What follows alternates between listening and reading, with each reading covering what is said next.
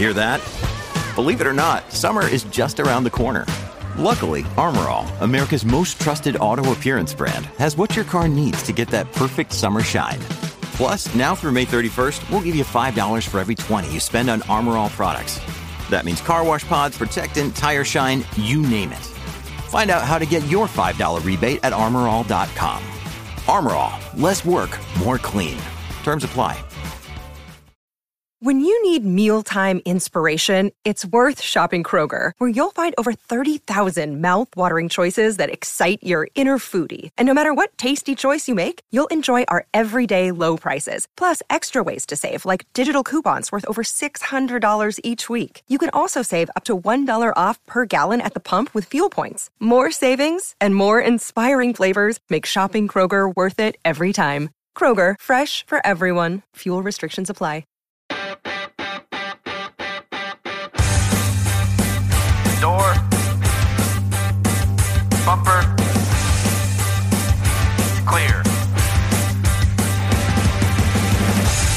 Hey, what's up, everybody? I'm Freddie Kraft, and today on Door Bumper Clear, presented by OfferPad, we're back from the inaugural Cup race at Gateway with a lot to cover. We'll talk Denny Hamlin versus Ross Chastain, Ty Gibbs getting spun by Jesse Iwuji under caution at Portland, the safety crew response time in the truck race, and much, much more. Jason, let's roll.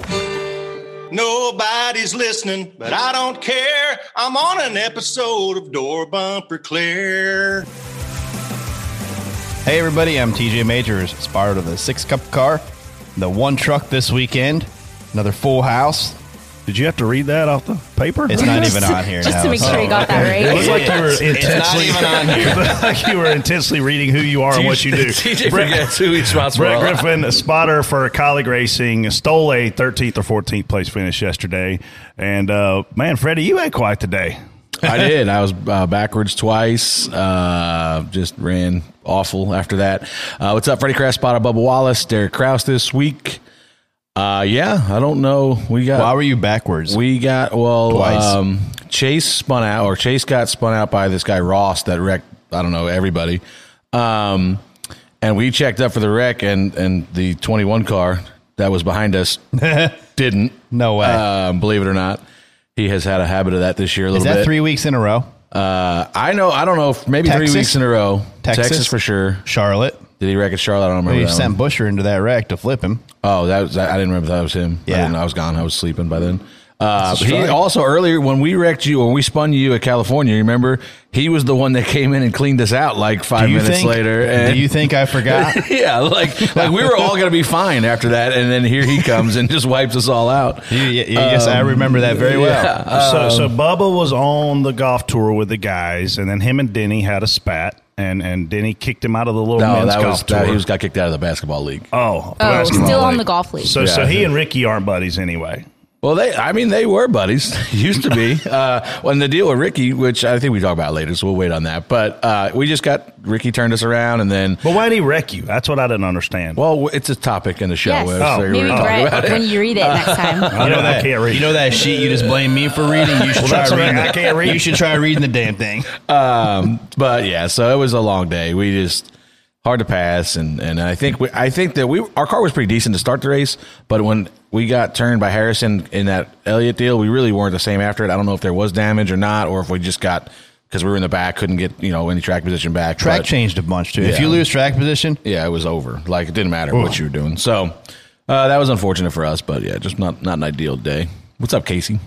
Hello, everyone. Back from Indiana Midget Week. Thank you to everyone who came in and introduced, introduced themselves, and thank you all for listening. Of course, Jason. Director of Content, Jason Schultz here. Great and oh, powerful Oz. Jeez, oh man, Yep.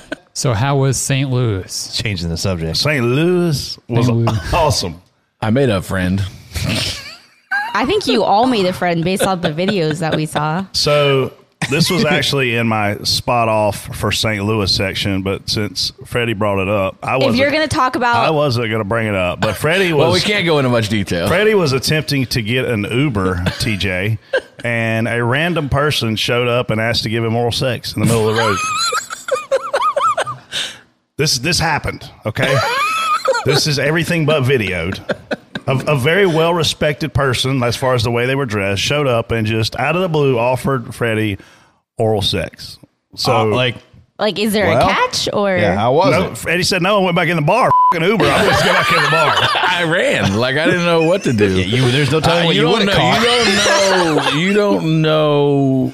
I mean, I didn't know what to say. I didn't know what to do. What term was actually used? Like, just walk up. Wasn't like a hey, what's up? You're hot. There was a little bit of small There talk. was a little small talk, like "How's your night? What are you up to?" And then the third question out of their mouth was, Can I give you? A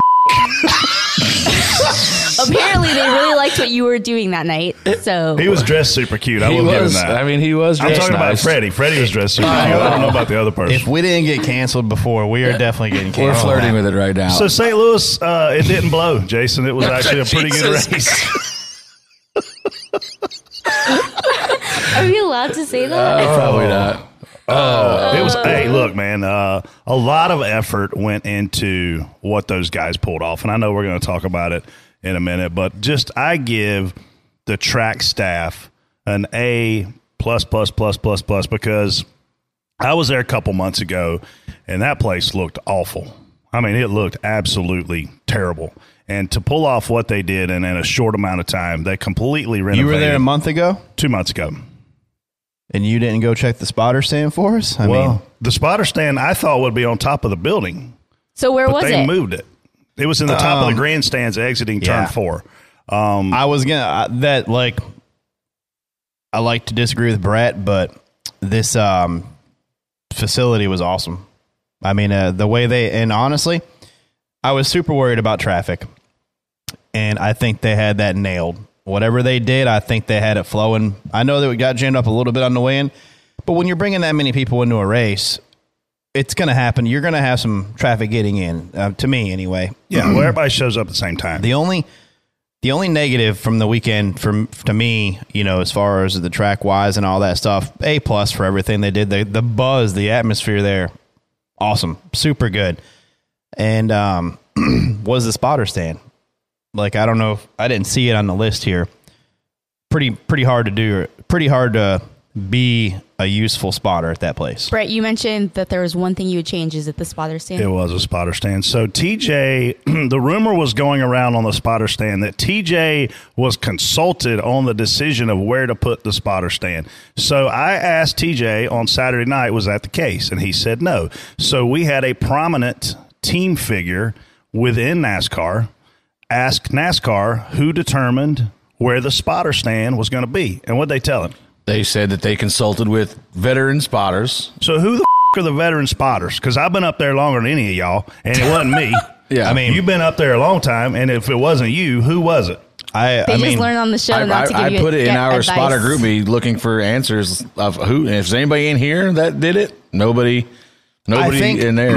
I think I know, but I'm not going to say yet um, because month or month and a half ago, somebody said, "Hey, yeah," or two couple mo- lo- months ago, somebody said, and I think you knew this as well. No. They, they said Gateway is do building a new spotter stand, and they said like I was. It made it sound like it was right next to race control, up, like at that point. Um, and if you're next to race control and up, that's okay in that area. But where we were was not where you would want to be. There's three things you want to do as a spotter. You want to have See? a place to park, a place to pee, and be able to see. We didn't have nowhere to pee. Yeah, we did. Yeah, 14 stories down, wasn't No, it? No, man. There's was- a bathroom. Y'all should have told me I had to pee the last 100 laps of the race. You've been to Gateway before. Well, if, you Well, I didn't, if not- you didn't show up ten minutes site before the race started, uh, you would Wheels have on known. outside. Literally, you walked Well, right okay, down. so I had a place to park. I had a place to pee, but I couldn't see. I couldn't Okay, see now- turn one. I couldn't see now turn four. correct. And listen, here's my issue with the whole thing. The reason we couldn't see was man-made. Like Yes. it wasn't. It was not because the spotter stand. I mean, the spotter stand was too low. But the reason we couldn't see, and I'll post pictures of it, is because they put stages in the middle of turn one and two that Yeah. blocked the whole racetrack. There was a tent off of turn four that blocked half the racetrack. Like the the. That- and I, I will say this about that tent. When the wreck happened where y'all all ran over each other, when Ross wrecked nine, I could not see where I was standing the top side of the track. So I can't, I don't know whether or not to say go high or I have to base it on being able to see 40% of the racetrack. And I had a guest in my suite yesterday. Her name's Nicole, and she was basically saying, stop about not being able to see. And I said, okay, let me hand you your laptop and only 70% of your laptop work for all week because all you want to do when you show up is be able to see. And they took that away from us. It was too low.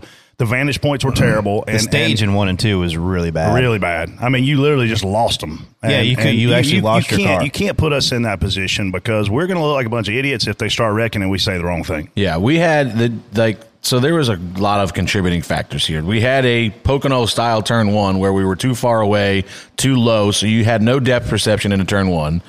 They built us a countertop that was about chest high, so you lost the opportunity to lean forward because the thing is against your chest. Um, and then, like you guys said, there's on Friday or Saturday for the truck race, there was one stage in the middle of turn one and two. When we came back Sunday for the cup race, I'm assuming it's where Nelly and Duggar played on Saturday night.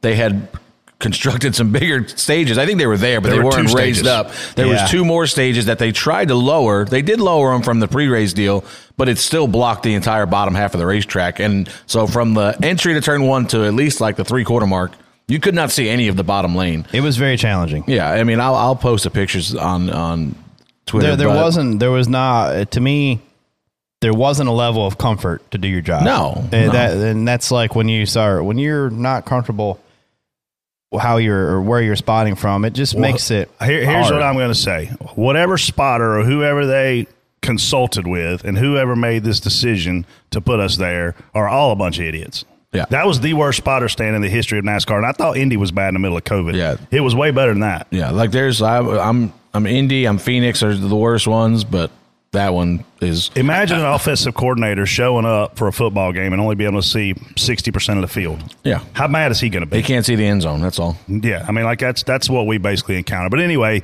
St. Louis A plus plus to the track staff.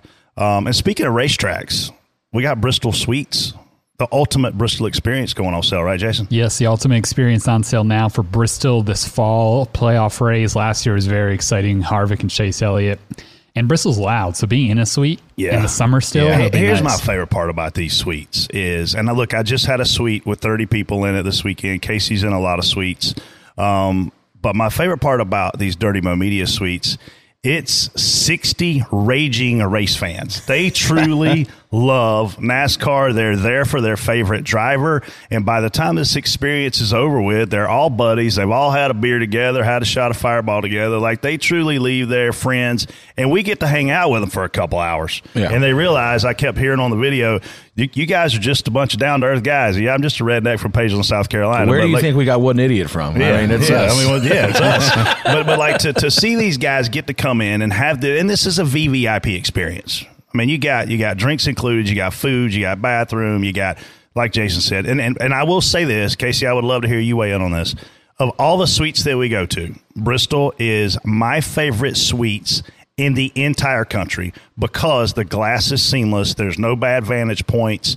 It is quiet. You can have a conversation and still get to enjoy 500 laps around that place. They do a great job at that track. I mean, you, I don't know how many times they clean that glass, but I can tell you, you can see the entire track. It is clear. You, you can't get much better. Uh, like you said, like I've obviously helped you with some of the, the Nutrien Ag suites and stuff like that. And a lot of times when you go to these sponsor events, it's their first time there. You know, it's the first there. Oh, this is my first race I've ever been to. You know, they're not like Brett said, raging NASCAR fans. So it kind of not that it dulls the experience at all, but like you're you're kind of you know we were talking about somebody in the suite last time. Um, well, you guys weren't there, but uh, that was their first race. Like she wasn't a big NASCAR fan, but because she was around everybody for that event, now she loves it. Um, but yeah, like the just the fact that you're in there with race fans that are like minded like you. Uh, probably willing to do some couch racing and do some arguing on the on the. Y- y'all gonna think I'm crazy. I think this will be the second hottest NASCAR ticket of the year. I think the Daytona 500 in general beats anything that any of us can do, but I think this ticket for this race is the freaking second hardest thing to get in our sport once it goes live, and it is live. The Bristol Night Race is on the verge of being one of the crown jewels. I mean, it's if you're, it's just. I mean, it's Bristol. Everything's right there. There's not a bad seat in the house. Um, I, I like like you said, you get to go in there and hang out with people and and with the just rowdy bunch, man. It's Like rowdy. I love it. yeah, and it, it, it's fun. I mean, uh, like everyone that's been to these experiences is left with ra- raving, you know, reviews love it. So, and it, it's just cool to see them come in there and get the experience and and and enjoy the trip, you know. And Well- so, Tickets go on sale today. Today they're out. You can Yes. buy them now. Buy them quick because they will definitely sell out. This is probably the best race of the year. Don't want to miss it. Speaking of best things of the year, did you guys listen to any of the Mayfield Dale Jr. stuff? I have not yet. I have not Man, listened that to Dale. Jr. download with Mayfield, I'm two and a half hours into this thing. Yeah. How long is it? No, it's two It's parts. two-parter. Um, and man, like you're you're intrigued by a lot of it, and some of it is like you're reading a fiction book. You're like, dude, you're so full of right now. But when you you look at that, like, I'm telling you right now, this is probably my favorite Dale Jr. So download. I've I have not to. listened yet because I want to wait for the second part to come out so I can kind of listen. Probably Binge this listen. week on the West Coast. Yeah, I'll do it to the West Um, Coast. But so I've been of the of the opinion that he's full of for a long time. You know, like just kind of, you know, just that was my opinion. And I seen an interesting interesting tweet from Davis saying that this part two that he says some stuff in part two that really makes you consider the fact that maybe he's not. So uh, we'll see. I'll be interested to listen to it. One more Dirty Mo podcast, Speed Street, our IndyCar podcast, had its first episode on Dirty Mo last week. It's entertaining. Conor Daly is a hoot, and Joey Molinaro does a lot hoot. of those impressions. I Didn't know what he said right there. A what? A what? Conor Daly. Oz said Conor Daly is a hoot. He's very fun. They were talking about the after party Indy 500 and the dynamics of the different drivers having after parties, and that was like crazy. It sounds like that an award show deal. Like Did you get invited to the after parties? No, we were way too tired by that point. Way too So tired. next No. year, next year we got to get on that list. Yeah, we'll go on the list next year. Why don't we take a week off after the 500 and do that type of stuff? Yeah, I agree. I agree. Daytona 500 winner can go on. The rest of us can go to Razzles and like the old days.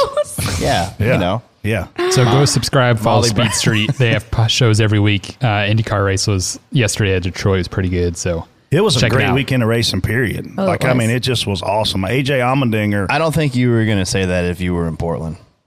Oh, I wasn't in oh, Portland. Thank Oh, thank goodness. God Because oh, it, out in it Oh, my rained gosh. and they make you spot in the rain. But man, that So race miserable. That race was awesome.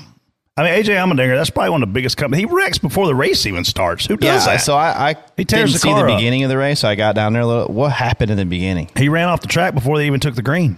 If you Screwed his look- car if up. you had to come at- in. If you look at the picture of the field taking, you know, they always snap a picture of the field coming to green.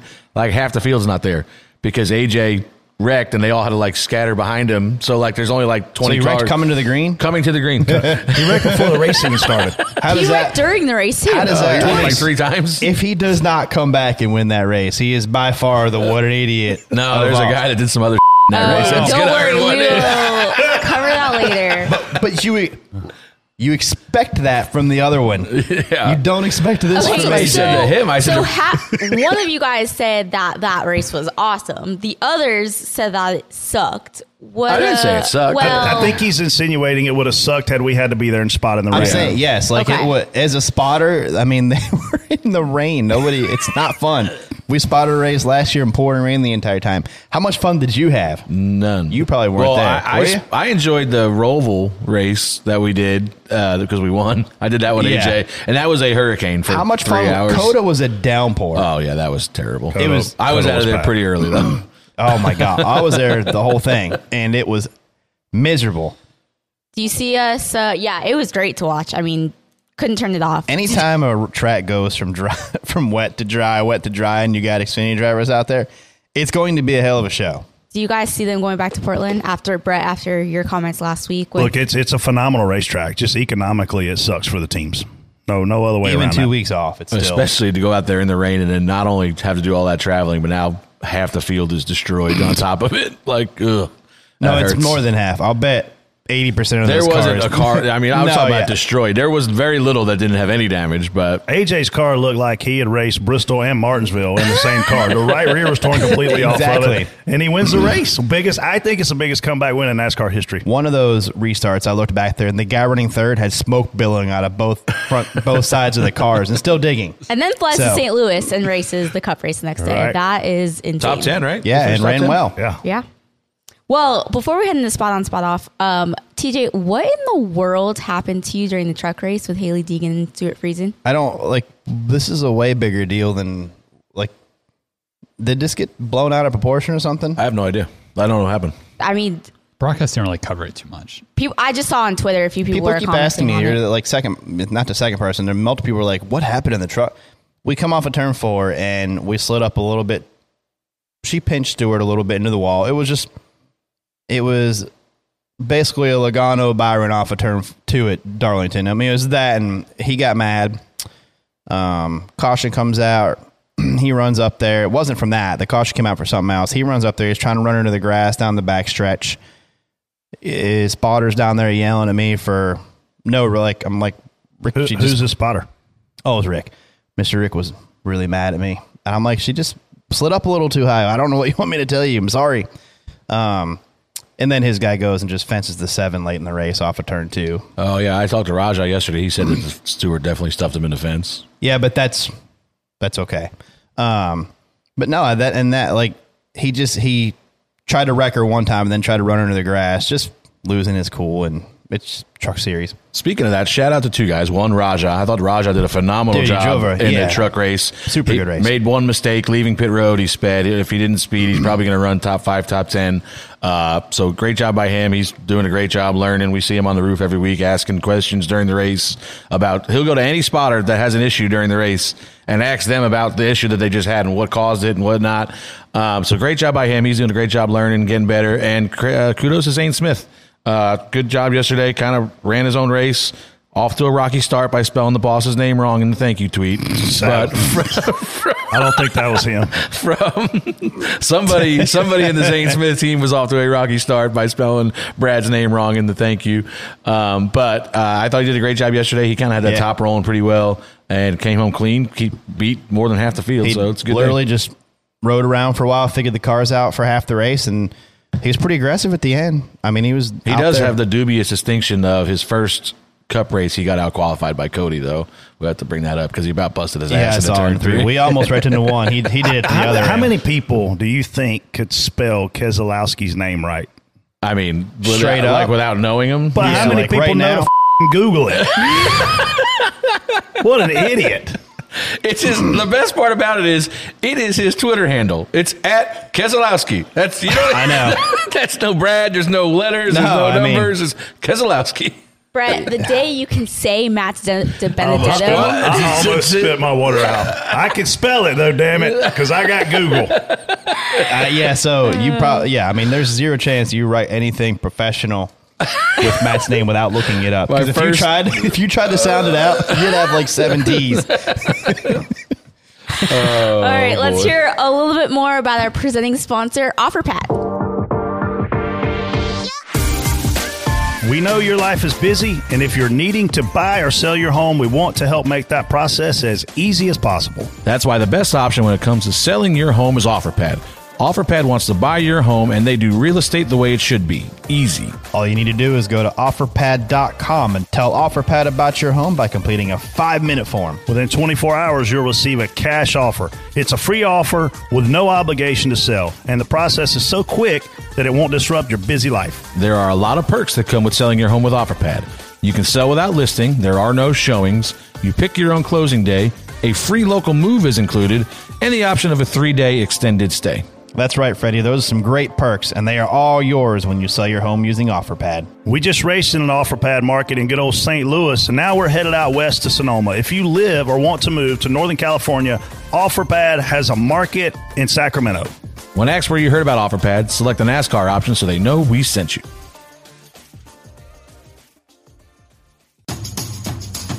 Spot on, spot off. It goes like this.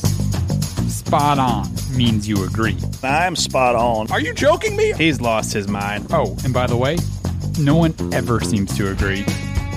And then spot off means you disagree. Spot off. Oh, here we f***ing go. This is the dumbest thing I've ever heard. But if you're TJ, Um, uh, uh, there's only one correct answer. I don't know. It's time for spot on, spot off. Moving on to spot on, spot off. First topic the inaugural Cup Series race in St. Louis. I know we talked about this in the beginning of the show, but Brett, overall, So I've got kind of a list here, and I'll just run down it real quick. At track experience. Okay, spot on. I have never in my career seen a track do more than what St. Louis did. I've been to Super Bowls, I've been to Major League Baseball World Series. I have never seen a track try to give you a better experience. We had stages freaking everywhere. They had two stages on the front stretch outside, they had two stages on the track inside. They had big names Nelly, Old Dominion. Um, just tons of freaking Duggar was there, like just tons of that. So, so huge spot on for that. Food vendors, lots of local food vendors. What does that tell you? That tells you that the track was not screwing them on rent because if they can't afford to make money, they can't afford to come. And when you go to these big tracks that overcharge for their space, a local food guy can't afford to pay rent. So for those guys to do that, major spot on. Um, the race itself, Spot on. I think that goes back to the drivers, though, for the cup race. I think the drivers made it interesting. I think the tires sucked. I don't think the car was going to do that great there. I think we had guys like Ross Chastain that did stupid things that made it be a good race. And I'm sure me saying he did stupid things is going to make somebody at Trackhouse mad because we've already done that once this year. They called complaint, wanted a whole podcast taken off the air over Freddie calling Ross an idiot for pulling up in the middle of the pack. Um, the length of the race, three, just over three hours, I think major spot on. I thought that was perfect. Um, the rooftop patio on top of the suites. I don't know if they showed that on TV at all. Freaking A plus plus. What a great place to watch the race. If you beat the hell out of where we were, like you said, traffic. Traffic plan exiting. I had suite parking. Frank Denny was on my plane. He had spotter parking. Both of us got there at the same time. Easy, easy out. Um, spot off for two things food and beverage lines. They had they had such, they had such awesome vendors there that people were literally standing in lines that were 40 and 50 yards long just to get food and beverage. But when you've got the local Sugarfire barbecue there, people are going to want to eat it, man. So they got to do something there to just let's let's let even more vendors in. And then obviously biggest spot off is that terrible spotter location, worst ever. But overall, Casey spot on for me. Yeah, I mean, the, just the takeaways, like looking off the back of the grandstands where we were down in that midway. That midway was incredible. I haven't seen a midway like that in years, you know, honestly. And I mean, it was loaded with people, loaded. With, every concession stand you looked at, like Brett said, had a long line, but they were all like that, you know. Um, it, there was people everywhere. That was the biggest takeaway for me was just the amount of fans that kind of flocked to this event. And I think in the years to come, maybe you know, I don't know about as soon as next year, but you're going to see a lot of upgrades to that place. I think you're going to see a new grandstand. I think you're going to see new suites, a new spotter stand. Obviously, you know, in years past, you probably these tracks probably had to do that before they got a cup date. But this is a, this is a pretty important place in NASCAR. There's a lot of a lot of NASCAR influence on the on the board of directors there. Um, so I think it was important to get there, and the fans flocked to it and showed that it could be a great race. I don't know now. Obviously, we don't know what the traffic looked like an hour after the race was over. It might have been terrible, but I love the plan to get, you know, it seemed to be flowing very easily when we left. Um, But you know what else they did after the race? Yep, that's what I was They just had gonna four say. more concerts. oh, they had a reason for people to not just leave yeah, right so away. that's good. That's what you want. That's like smart. we talk about You value, stage you know, added name, value. and then then the people trickle out at a slower pace too. Some are staying for the concerts. You only got. Yeah. You know, sixty percent of the crowd might leave. Forty percent stay, get another drink, go Yeah. to the concert, I mean, hang this, out. This greatly exceeded my expectations. I had pretty low expectations of a single file, kind of more Phoenix type race where, you know, this track seemed like it widened out. I didn't anticipate it widening out as much as it did. Um, Oh, my like gosh. Brett said, the drivers kind of contributed to that, being able to move around, and and that's what helped the race. Because, like you said, the tire fall off was non-existent. Um, track position was king. You know, there was some guys you could tell the guys that were really good, namely the 22, obviously won the race, but you could see he can get through traffic a little bit better than most guys. But a lot of times, and it contributed to a lot of the issues I think during the race was guys were getting very frustrated because it was hard to pass. But Very hard. It could have been worse if it was a single lane racetrack. But I like I'm I'm a, I'm aside from the damn spotter stand, I think it was a home run on all accounts. And and the spotter stand, like we said, wouldn't have been so bad if they didn't put stuff up that was in the way, you know. So it's just we talk about if they consulted with other spotters and stuff. If even if they do, if they take me, you, or TJ there and go, all right, guys, we're going to put you on this roof right here. And we got there and there's nothing around. Oh, great. It's gonna look fine. It's fine. going to look fine. Yeah, that'll Yeah. be fine. Then we get there all of a sudden and there's this big tent and two stages over here. Like, well, wait a minute. When we talked about this, that it wasn't there. Like, so if you don't look at it with all the stuff that's going Can't to tell. be there, you can't tell that stuff. So, um, you know, like I said, I'm sure they're going to make some steps to fix it. I mean, we've reached out to our, our people in NASCAR, namely Poor Kip. He gets beat up by the spotters sure. a lot. I tried to steal his pace car this weekend. I saw that. Uh, but yeah, I mean, I'm 100% spot on. Obviously, I'm good with going back there. Uh, Dave Steward, the, one of the owners, I guess, of WWT, he's done a lot for Bubba in his career and helped out when we were the 43. So it's good to see him get that date, and hopefully they can keep it. Yeah, I'm spot on the whole weekend. Minus the spotter stand was challenging, but uh, racing track widened out. I I don't know if you have the same result with that racetrack if you run it at night. I think it wasn't even that miserable hot. I was worried about that. Weather was awesome, low 80s or something, low 80s. I think it might have been. Um, great weekend. Track It was 69 downtown. track knocked it out of the park. So great job with the parking. Um, that little tunnel out of three and four, out of turn four, flow like they got that down. You don't might wait a minute for one lane, then they send the other one. There's people that can walk through that all the time. Uh, I, yeah, home run. Great. My my only regret from the whole weekend is I didn't get to see the Nelly Tim Dugger duet. Like if I that you were gonna if say that happened, something You didn't no, God no, You, yeah, second thoughts about that, aren't you? no, not even a little. I, I, I think two big statements were made this weekend, and and the biggest one is this track. Listen, when you hear about TV money as a fan, when you hear the word TV money, the majority of the money goes to two entities. Those entities are the tracks and NASCAR. That's who gets the big rake. Okay, the majority of tracks that we go to, they don't seem to be reinvesting in their facility, right? So I give them a huge A plus for actually spending some freaking money to make the fan experience awesome all weekend. But if I'm Steve O'Donnell with NASCAR, who is over all the tracks now, he just took that role, I think, a month or two ago. He went in above Chip Wile. If I'm those two guys, I'm going to sit down and I'm going to go to this racetrack and I'm going to say, show me the economics of what you did. Because obviously the track still has to make money, right? But if you sell seven or eight million dollars worth of tickets and then you got the TV check coming in, how much money is the track making? It's a lot. But what they reinvested there compared to what we see NASCAR and SMI do, it was unbelievable. But they need to go sit down and collaborate with these guys and change the model for these other tracks. There's no way Charlotte Motor Speedway, that's been paid for for 100 years, should look like it looks compared to what St. Louis pulled off in, in a couple months. My que- where was Victory Lane? Front stretch? I believe it was on the front stretch. I think yes. they did it on the front stretch. That to me, at a short track like that with the crowd that close, Home run. dude, perfect. So home run for Gateway. I mean, that awesome, awesome uh, experience all weekend. Really. Another day is here, and you're ready for it. What to wear? Check. Breakfast, lunch, and dinner? Check. Planning for what's next and how to save for it? That's where Bank of America can help. For your financial to-dos, Bank of America has experts ready to help get you closer to your goals. Get started at one of our local financial centers or 24-7 in our mobile banking app. Find a location near you at bankofamerica.com slash talk to us. What would you like the power to do?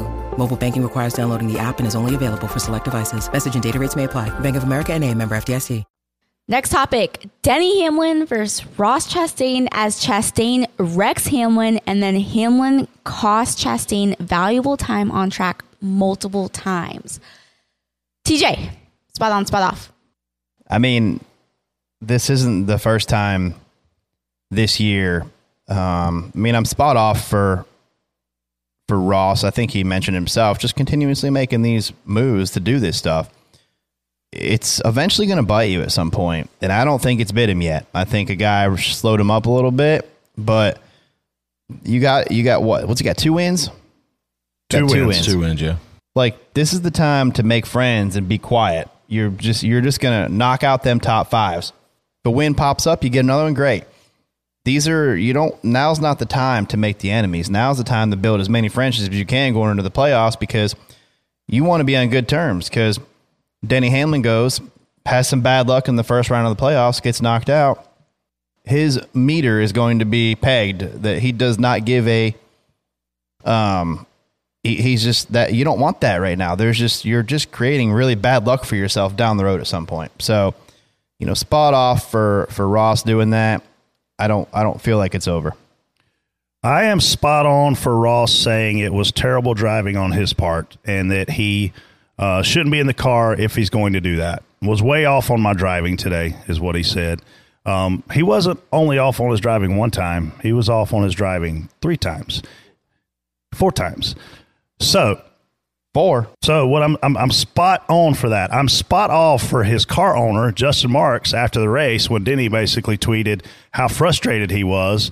Justin Marks was like, honestly, I don't think Ross Chastain did anything wrong. Denny Hamlin can bring it on. That's kind of what he said on the social media. So I look at these guys and I'm like, man, spot on for what Ross said, spot off for what his car owner is saying. Keep yourself out of this, in my opinion. But what I'm most spot off for is Ross got punked after he wrecked Denny. Like he put him in a wall and then he let Denny just keep messing with him. Why you wreck him again? Get him out of the way. Send another message because he made you look like a punk after you wrecked him. He slowed you down, and I don't have SMT like all you guys do, but it looked like he slowed him down to about 47 miles an hour off of turn two in the middle of a green flag run. And Ross just sat there and took it. Why didn't you spin him out? and keep going and run your race. Now Ross ended up with a pretty good finish, but I just thought he looked I thought he looked punked. Yeah, I mean the the it looked to me yesterday like the Ross Chastain don't give a tour made a stop in St. Louis, and that was a good way to look at it. That was he. I mean, he flat out wrecked Denny. Like that was brutal. Like he. I mean, it looked to me like they were getting frustrated racing it. around each other. I he just it. wrecked Denny. Like run him over and went on to one and two. Uh, I don't Chase think he meant for it to be that bad, but it did end up being that bad. Chase Elliott, he just, you know, kind of put himself in a spot where he didn't need to be, turned Chase around off of four. He launched Logano into three, bottom of three wide, just ran him over, launched him in there. Did the same thing to the 34 late in the race, just got on his bumper into Ooh, three. and you don't mess with- you don't wanna mess with Launched McDowell. him in there. So now Why you've got that? McDowell will wreck your ass. You've got far three as put 'em on a guys. hood. you guys, you've got three guys there, the 11, 9, 22 that you're going to be racing against in the playoffs. And then you've got a guy that's not going to, or he, I mean, essentially, he may make the playoffs with a win somewhere, but right now he's not a playoff team. Um, so, I mean, uh, these are guys, like you said, are these the guys you really want to mess with and, at and this don't point? forget about AJ Allmendinger, who you wrecked to win COTA. yeah, like I mean, there's, Yeah. I mean, like These you are said- guys that when they get to you, they're going to be tough in the playoffs. Some of them are going to be very can go make deep runs in the playoffs. These are the guys right now that when they catch you, you're already ahead of them. You got two wins. When they catch you, it's the a race you can you know they They'll just remember. go, just go. I mean, this is where you build that friendship. Yeah, I don't. So we're not where I get like Denny, of course, said that they're not even. You know, which Well, it wouldn't matter what Denny says. You're going to say Denny does. Well, no, but, but, but here's my point. Like he, he's, I mean, we're gonna have a hard time here because he said he's gonna get them. You know, he said, you know, made comments about the only way to get this message to these guys is put them in the wall hard. Um, and what do we say on here all the time? If they say they're gonna do it, chances are they're not. So we'll see if he can prove that theory wrong. But you know, going I, back, I think he proves it wrong. going, he might. I mean, it's it's very possible. There- I, there's a very possible, good possibility. Any of them guys yesterday can prove that theory wrong. So if we get to the last, we get to Phoenix. Write this down, Jason. If Denny doesn't ever do anything, we have We have to. you, Well- got- you, you guys uh, be ready to handle this. Then Are you surprised NASCAR didn't do anything besides say NAS- three times that you should stop doing it? They well, they said only said it once. Yeah. Um, but I don't know where I stand on that because it's like you know something wrong is going on, but you're going to let it go, or at least make the comment that you're going to let it go once. And they told him, you know, all right, Denny, you made your point. Which who are they to say that he's made his point? Like he just got wrecked. You know, his Yeah. his car's wrecked. And I now- don't feel like he felt like he made his point. no, yet. and I think he's it, it expressed that on the radio when they told him that you've done that because I think Lambert relayed the message of, all right, they said you made your point, and he said, ha, no, no, I have not made my point yet. Like, I was like a kid on the morning of Christmas. Every time they called each other, I was like, "All right, here he comes again. I can't I know. wait." So do you think that NASCAR should have not even made the comment and just let them keep going, Freddie? I, I yes, I, I don't know if you. If, listen, if you're going to turn a blind eye to it, then turn a blind eye to it and ignore it because all you've done now is put out there in the world that you're watching this happen and you're okay with it. Like, okay, like we saw him run them all over the place, obviously, the first time. And NASCAR saw it because they said, You've made your point. And then what he proceeded to do was run him all over the place every other time he passed him, and NASCAR still didn't do a thing about it it. really pissed me off because we're I can't we already can't see a quarter of the racetrack and now You're I gotta to watch him? Now I gotta watch you and my car. So what was going to be really interesting, and I wish that I don't know if Danny knew this or not, or but after the nine put the one on the wall. First of all, the nine sends the one up the hill, and I thought it was Denny because it was they were both in the back, and I just assumed I saw the one take off because it was like right behind me, so it was still in my peripheral, and I, I saw him go up the hill and I just assumed it was Denny. So I look back to like look find where Denny's at, and it's not Denny. It was the nine, and all of a sudden because we can't see him, Denny comes out from behind one of these stages and just dri- like sideswipes the one on the way by. It was like a triple threat match in WWE. but so that's what he gets in front of him now. He's got damage from the chase wreck, so he's on the DVP clock, and Denny's blocking him. And if Ch- Ross had one more lap, if if Denny holds him up for one more lap, Ross is out of the race because he can't make minimum speed behind the eleven. He- this that- is when I'm talking about Ross Dude. being punked. yeah, oh yeah. If he imagine if he actually accomplished that. Uh, could you imagine? No. Like, like, that would have been the funniest would- thing in the history of the sport. So would NASCAR give him another lap because he didn't no, get the they chance better to not. show They it? better not. They parked me last week for it. Yeah, you have three laps to make minimum speed. You don't do it. You're you on don't the do it. You better you better be on the trailer like we were. So you know, I, I was I was praying. He I just have wanted to see that gas pedal. situation. I was literally on Channel Two talking to Chris Rice, going, "These they're not at minimum speed out here. They got to park them." I'm like, I'm telling you, this was the best thing to happen all Listen, weekend. for, for for me, the thing that I don't uh, like this whole deal, I thought was you know Ross wrecked Denny. Denny's like messing with Ross the rest of the day makes like miserable. But when when Justin Marks comes out and says my guy did nothing wrong, his view must have been worse than ours.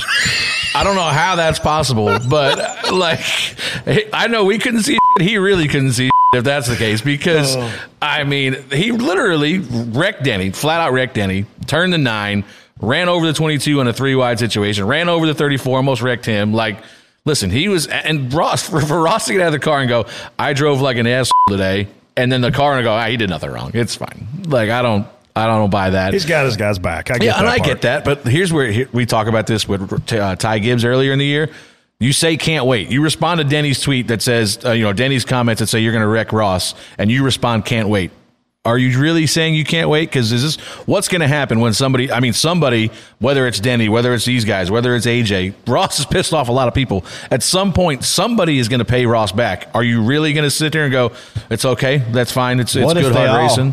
What if they all just have enough of it and just do it in like three or four consecutive races? Yeah, I mean, In- if- in the if- playoffs. In the playoffs. You can't wait for it. They said it Well, yesterday.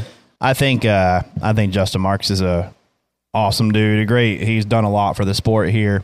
He's done a an- lot. He's listen, owner. he's done more in a short amount of time than oh, anybody in NASCAR I've ever seen. I mean, you look at Michael Waltrip Racing; they come in and struggle to get up and running. Red Bull, sixty million dollar budget, struggle to get up and running. Obviously, Justin's in a unique situation. He bought an existing race team, but Chip Ganassi Racing was never relevant Yeah. in a championship conversation. They had the best He's driver in the world, and they He's barely won multiple races, multiple years. Yeah. So for Justin to come in with his leadership and to do what they're doing, it's impressive. But as an owner, you have to mature.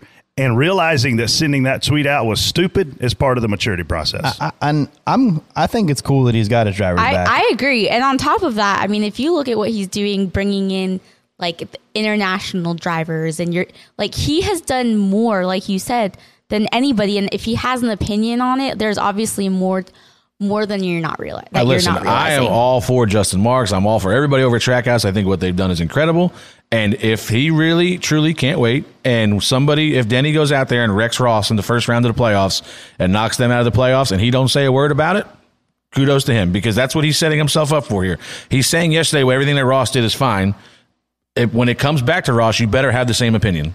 Well, continuing on the topic of drama at Gateway and Denny Hamlin, Ricky Stenhouse spins Bubba Wallace in front of Denny Hamlin, and Hamlin pulls up to Stenhouse under caution, then says, running 30th. Why is he wrecking for 30th?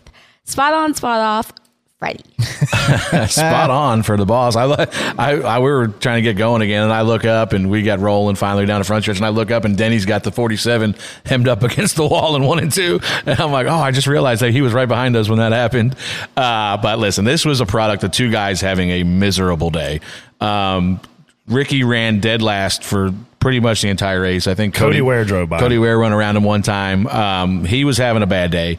Uh, and then we, this is after we had gotten run over by Harrison. So now we're in the back. We're having a bad day. And we were better than the 47, but we couldn't pass them. It was just one of them deals where we're better, better, but you could just can't get around the guy. So we finally got underneath him in one and two, and Bubba kind of ran him wide off of two to to get the spot. You know, we were three quarters of the way clear, and Bubba kind of just kept moving up to make lift, you know, make Ricky lift and, and get behind us. And when he got behind us, he just went into three and, and wrecked us. And listen, it's if if that's how he wants to race for thirtieth, I mean, I think they said thirtieth. I'm pretty sure we were running seventieth at this point. It felt like. Um, You were right behind me, so I agree. But I mean, it, listen, like Danny says, like we're we're literally running probably 28th and 29th or something like that. Like I don't know that we need to wreck each other for that. But listen, if that's the message he wants to send and that's what how he wants to go forward, I mean, these guys race each other hard a lot, and we, we usually find ourselves around Ricky pretty often. So it's not the first time this has happened, but Yeah. This is the second week in a row we're talking about something that Ricky Stenhouse did that we didn't necessarily think was going to be beneficial to him. Last week he's MFing one of the best drivers in the field who also is his manager. And this week he's wrecking one of the more prominent figures in our sport, Bubba, for 30th place. So Ricky, uh, those guys a lot of times overachieve. You know, Brian Patty, what they're doing over there with JTG, they don't have all the resources that these big teams have. And I think you just have a super competitive. I think Ricky's a talented race car driver, uh, and, and I just think he's frustrated. But it made the race better. I literally watched it happen, and I started laughing because I was like, "Did he really just wreck him for freaking wherever they're running?" and and I thought it was funny. So I'm gonna say spot on because hell, it wasn't me. It was right behind me. Yeah, it did.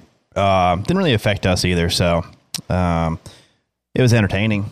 So I, you know, I'm spot on for it because it just adds another topic to our sheet right here, and it's good to good to have topics. So spot on. For it's the always topic. fun when you can like I had the opportunity to tell Bubba, oh, he's gonna wreck you. Like you know, like it's not like Yeah. it's like you see him coming from two back, and he's like, ah, he's wrecking you. Brad made a couple comments. So what did Bubba say after he got wrecked?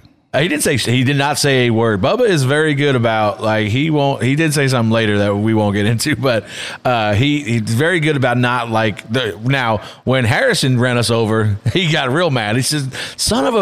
Harrison, not again, because this is you know this is a continuous thing with the twenty one. But you know when he when Ricky wrecked him, uh, Bootie had to say something and to, to get a reaction out of Bubba. But yeah, Bubba didn't say a word when it happened. Switching gears to the Xfinity race, leader Ty Gibbs gets spun by Jesse Iwuji under caution in the Xfinity race at Portland. Freddie, you can just have my time on this one because you're gonna have a field day with it. So Yeah, actually, I'm- I'm curious. I've already had a field day with it. I, I mean, I hate to say I told you so, but I told you so. I mean, what what what else is there to say? The So guy- spot on. Spot on. Well, I don't even know what the hell the question was, but that he gets spun by Freddie, Jesse would you like under a caution. Bojangles biscuit? Wow, I couldn't believe my eyes. Like uh, we, me and Brett were at a bar watching this in St. Louis, and uh, we we were actually with uh, Tony Hirschman, who spots for the 54 normally, but obviously wasn't there this week. And the camera cuts to the 54 stopped on the racetrack, and I'm like, we're like, whoa, what happened? He must have broke, uh, you know, transmission, something. Like he stopped, and then he took off, and we're like, oh no, he's fine. I don't know why he stopped. And then the show the replay, replay. pops up, and you're like, oh wow, somebody ran him over. At this time, I still don't realize who ran him over, and then it, it comes into my screen, and I'm like, no way. Um, um, are we serious now? Like this is this has gone too far. And I just looked at Brett. I was dumbfounded. I looked at Brett, and I was I didn't know what to say at that point. I mean, it was, listen, we've said it on here before. I guess I'll just continue to bash this poor well, guy. Brett's tweet pretty much um, Yeah, Brett, spot on, spot about on. spit my drink out when I, I think saw the tweet. this was the racing god's way of paying back Ty Gibbs for all the people that Ty Gibbs has run over in the past two years. I, I think this was karma, and I don't really believe in karma. So I'm going to be spot on for the fact that Jesse Iwuji can't drive, and he ran over Ty Gibbs. Your karma got their spot back though. Well, I I, think- would, I I, mean, yeah, you got a spot back, and I think, I mean, I don't know how to do that the letter of the law, but he should have got a spot back in my opinion. He got ran over from, from behind, and and He it- had the best car in the field by a lot. It- he threw that away later all on his own. But But I mean, failure to maintain is failure to maintain. Oh, yeah. Whether you spin out or He whether should you not have got his he spot should not back. have got a spot back probably. That's a weak call from the tower. But by listen, the rules. by the rules, He should not have got a spot back. You failed to maintain pace. it it just goes back to, and I've talked about it on here five Iwuji, times. Iwuji exceeded pace. They should have gave him ten spots right how fast he was He going. definitely uh, he exceeded. like pace. he just listen, nice guy. I met him a couple times. yeah, incredible dude. Uh, great. Has a knack for finding sponsors. You know that car always seems like it has a sponsor on it. Um, He has a knack for finding other But cars too. he does not belong on. It has just zero awareness. He's a danger to himself. He's a danger to the other cars on the racetrack. If NASCAR does not step in at some point, he's going to hurt himself or somebody else. Um, and it, it it can't happen. You know, it's it's. I don't understand how we continue to let him out there. Like it's just I it it's mind boggling to me. I don't I don't know. He it, and his excuse was, "Oh, they told me to pass him." Okay. Well, that doesn't mean you have to pass him right now. Like get th- that where you're trying to pass him is not a good idea. It's a big track. He's trying to get caught back up. I don't care. Like you know the deal. Like if they tell you to pass a guy, you normally wait for his, especially at a road course like that. Wait for his straightaway. Wait for not launch it in there and, and then come out and say, "Well, the, the 54 was taking a big arc to the corner." I I told thought. the 47 to pass you. yeah. Like what? What do you mean if he was arcing the corner under yellow? Like you don't have any idea what you're talking about, and it shows in your statement. You have zero awareness, and you don't belong on the racetrack. I'm sorry. I blame Hirschman. Probably. Hey, Door Bumper Clear fans, this is Mike Davis with Dirty Mo Media, and I want to give you five reasons why RacingUSA.com is our favorite store for NASCAR merchandise. First, NASCAR fans have rated RacingUSA.com Google's top source for NASCAR merchandise, so you can always buy with confidence. Second, RacingUSA.com automatically discounts every order in your cart, so you always get the best price. Third, RacingUSA.com guarantees the lowest pre order prices so you do not have to shop around for a better price. Fourth, RacingUSA.com ships all in stock orders the next business day so you can get your order faster than anyone else in the industry. And fifth, RacingUSA.com has a wide selection of current season hats, apparel, diecast, and novelties for the sport's most popular drivers. You can find products that are not available elsewhere, like the exclusive Door Bumper Clear Justin Allgaier autographed diecast that sold out in less than two weeks. Fans, RacingUSA.com is Door Bumper Clear's choice for NASCAR merchandise, and we want it to be yours as well. So, whenever you need a new hat, t shirt, diecast, helmet, or novelty to show your support for your favorite driver, we want you to shop RacingUSA.com, where you are always somebody special. Spot on, spot off. Safety crew response time to the injured Carson Hocevar after a last lap wreck in the Truck Series race at Gateway. TJ. Uh, I, I don't. Maybe you guys see it differently, but I don't see from the videos that I saw. They got there fairly quickly, in my opinion. If you see the hear the videos, you can still hear trucks going by, at, like motors, and they're looking for them. You can see their heads turning. Um, first, you know, if you need help, don't drop your window net. First of all, that to me, when you drop your window net, what does that mean? Signifies you're okay. Sign- it tells everybody that you're okay. Be safe getting to that. Be safe getting to the car, truck, whatever it is. So, and uh, I guess the the antenna got knocked off the truck too. Did it? We I, I, we were talking about that earlier because there was no radio communication. Yeah, or- I don't know what and, happened. and that happens a lot. Like the radio Yeah. can come unplugged, the- the radio can get knocked Yeah. out of the holder. A lot of things could happen there. So to me, I thought the safety crew was there. Um, you know, I thought. I mean, I know he's in there going help or whatever, but they got they have headphones. They have, have headsets on with radios and stuff. What a, they're probably listening to commands and stuff at the same time. Yes, they cannot hear him and his window net's down. So if, if you're walking to a car a safety worker and you're looking at his window now, are you gonna like put yourself in danger real quick to get there even faster? Because his window net's down. You think he's getting ready to pop right out, which is what I thought he was gonna do. So I think there's a lot of unnecessary criticism for the safety crew here. Um, you know, when you play it and try to line it up, you can make it look worse than what it was. You can make a lot of things look worse. But I, I thought they did. I thought they got there when you know, leave your window net up if you Listen, need help. The, the, the, the numbers are simple. After now, you look at the video and you say, "Well, the truck stopped." Okay, you got to also take into fact that the truck has now got to stop.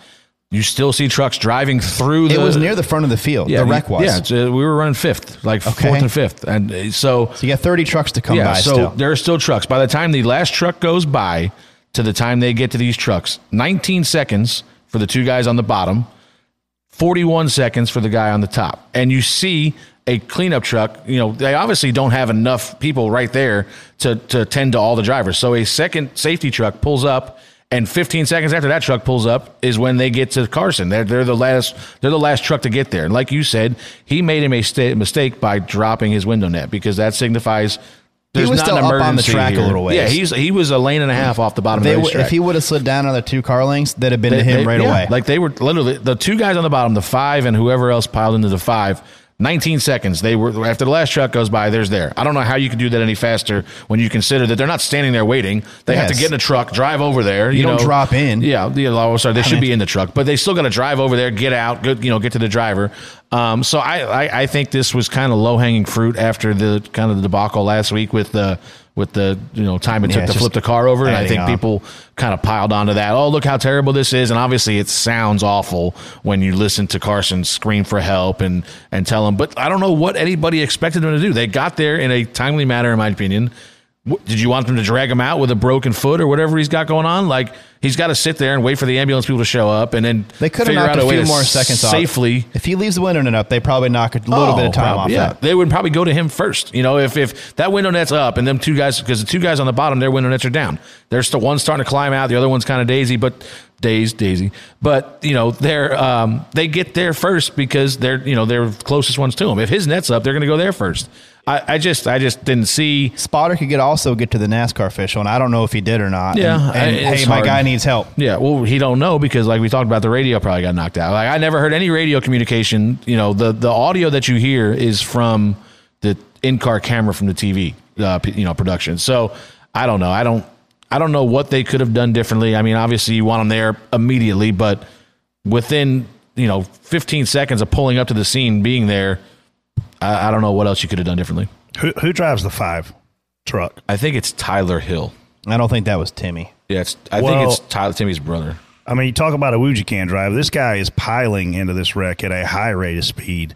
Um, for the safety crew perspective, when they show up, all the trucks looked about the same in terms of da- uh, how bad they were damaged. They were three trucks severely damaged. So I don't know how you would pick which one gets service first, other than the window net. So if he dropped his window net, like you guys are saying, he basically surrendered immediate help. But to me, you're still only talking about. I looked at the video I saw. It was like 16 seconds into the video, the last truck cleared the accident, which means the safety crew can actually get out there onto the track and do their job. It was only 45 seconds after that when they were at his window. That's not really that long. I don't. I don't. I don't see an issue. I mean, like I said, leave your window up so they know you need help. Then they can be more urgent. It could have been 20 seconds instead of 45 if he'd, Listen. if he'd have followed protocol. But he's in a traumatic situation. He's Yeah. in pain, and even though his foot's broke, he may not know it's broke. He may be like, "I got to get out of here before I get hurt worse." and you it's know, and it's you know like you and, and, you know how many bones you guys have broke, but like instantly you don't know. You know what you mean? Like it's the kind of adrenaline's pumping. You drop the net thinking you're going to get out, and then maybe when you go to put the weight on, you know you're pushing out of the car with your feet. You go, oh wait a minute, I got a problem here. So he might not have known, and it's it's. I think ninety percent of the time everybody's going to drop their net. Like it's just natural to want to get the hell out of there after a wreck like that. Um, but and you talk about the five. Listen, yes, he hit him a ton, but it's also in the same area where we said we couldn't see. True. So it's possible Yeah. that they might not have seen that wreck. You know what I mean? So so who's that on? I don't know. You know, the, the, It's on whoever it's said okay to that spotter stand. Whoever put that damn screen over there in the middle of one and two. I was watching on TV. I could see fine, but had I been on the spotter stand, you're right. I might not have seen anything. you know how sometimes are, and I'm not. You know, I'm not. You know, it's whatever Tyler saw. If that was Tyler, then you know you make a quick decision when there's a wreck and there's a car sliding down, and sometimes it doesn't work out, and you're not. I mean, obviously he wasn't trying to hit him.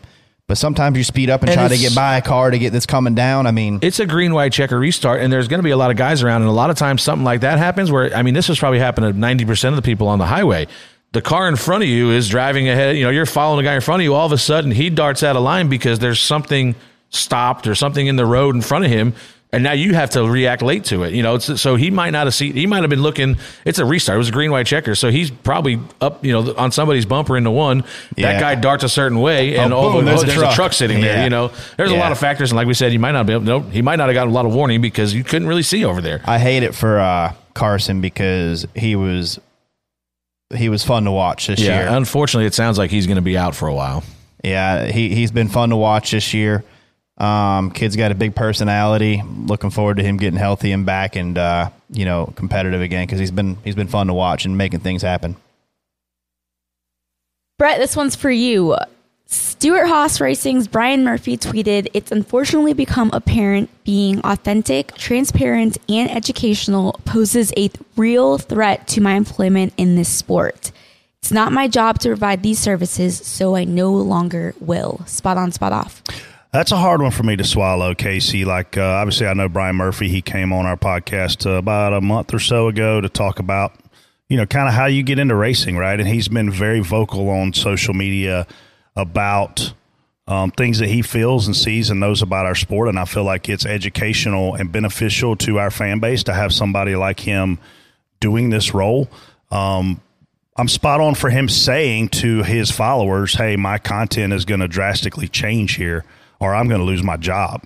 Right. Because otherwise, all his followers, you know, 7,000 plus followers that he's got are going to be like, man, what happened to this guy? Did he get his wings clipped? So for him to come out and say that, I thought was was pretty spot on. But when I look at this, TJ, I think there's four entities that could potentially have a problem with his tweets. Uh, first and foremost would be his crew chief. Okay, his crew chief could be a guy that comes down on him and says, "Hey, stop doing this." Okay, it could also be the organization as a whole, which is going to come at like the president Brett Frood or Greg Zipadelli, right? Um, you know, but if Rodney Childers didn't have Rodney Childers is very active on Twitter. If he didn't have a problem with it, um, and then Greg Zipadelli and Brett Frood didn't have a problem with it, you know, it's very possible that Ford had a problem with it, right? They're obviously the OEM in that situation. Maybe he put out something that they didn't appreciate, or the top dog in this whole thing, and they've called me to the truck before because of my Twitter, um, is NASCAR, right? So there's four people. One of those four people entities, right? Either a crew chief, a general manager, president type, NASCAR or an OEM sat him down and said, stop. And I am spot off for that because I really felt like he was doing a great job of providing Jason awesome content for our fans. I just wish they'd have set parameters and said, hey, don't go outside of this box. You can still have fun with social media, but unfortunately, doesn't sound like that's the case. Yeah. I mean, like you said, we we're especially on this podcast, we're try we try to keep it as authentic as possible. And listen, I think Denny said it on Dale Jr.'s down the Dale Jr. download, and he was on there a couple weeks ago. I've had conversations with my team about stuff that's said on here, and you know, that not that they've ever like chastised me at any moment, but it's like, hey, just you know, watch what you're saying. Remember, you're kind of representing our organization and whatnot. Um, but that's the way I feel like it should be handled. Like, not Freddie. If that I say one thing that upsets them, that's it. You know, you got to get off the podcast. You got to stop tweeting. You got to stop, you know, doing whatever. Um, so it's unfortunate that he kind of he got cut off completely because, like you said, a lot of his you know views on the sport and some of his insights of what how the cars are being built and stuff like that was very educational for our fans and and I would think that you would want the fans to kind of gravitate towards that and, and they that would they kind of in my opinion would gravitate towards your team so I, I have a hard time believing it's a team related deal you know, I would lean more towards the NASCAR or the OEM side of it. But, you know, it is what it is. And it's unfortunate because, like you said, I've known Brian a long time. Him and me and him came kind of through the same routes. Mike Herman kind of got us both down here. Um, so it's it's uh, it's it's unfortunate for him, and I know it's unfortunate for him because I know kind of how much it meant to him. You know, I think he took a lot of pride in the fact that he could kind of bring that information to people and and share it with them. So the fact that he can't anymore is unfortunate. TJ. Yeah, I really enjoyed his knowledge. I learned things from him myself. I thought uh, thought he was very knowledgeable on a lot of things, and I did it in a fairly good way. So, I'm talk uh, about your own personal culture of of of of who you are now with with Roush Fenway. We don't talk about that versus right? Penske. Like, can you can you honestly say um, that you're able to be it, it's obvious to our listeners because they tweet about it. We even joke around about it. Like, are, are, you in a more comfortable position now because of the team you're with? Oh, to absolutely. be you. Well, yeah. I mean, obviously, when you when you're when one of your best friends is the own is one of the owners there, you're in a much better. You know, you're just comfortable. It also shows with.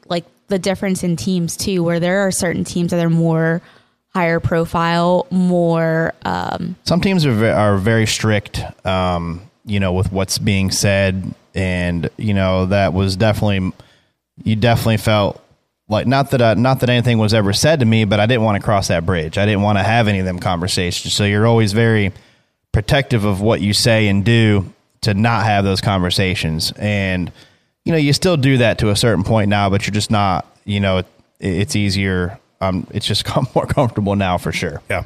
Switching to Sonoma this weekend, we will now be reverting back to running the chute instead of the carousel this weekend. Finally. I hate the carousel. You haven't- Freddie. Did you ever spot the carousel? Okay. Um, yeah, I think this. I think this track configuration lends itself to more action for the NASCAR cars. Um, you know, we have multiple passing zones here now. I think. Like, I feel like last year, the last two years, were it was 2020 we started, right? I think was I think we ran two on the carousel, and it seemed to me like did, yeah. really turn 11 was the only super passing zone now where you've got turn four, turn seven of them same kind of where you got a decently long straightaway to where you can set up a dive bomb or run the guy wide off of four. Um, so I I just feel like it's going to lend itself to having more action throughout the race. And Four is the far end. Or is that four is like the one that's like they come over the tent. That's four, or maybe Five that's is the far corner, right? Hold on a minute.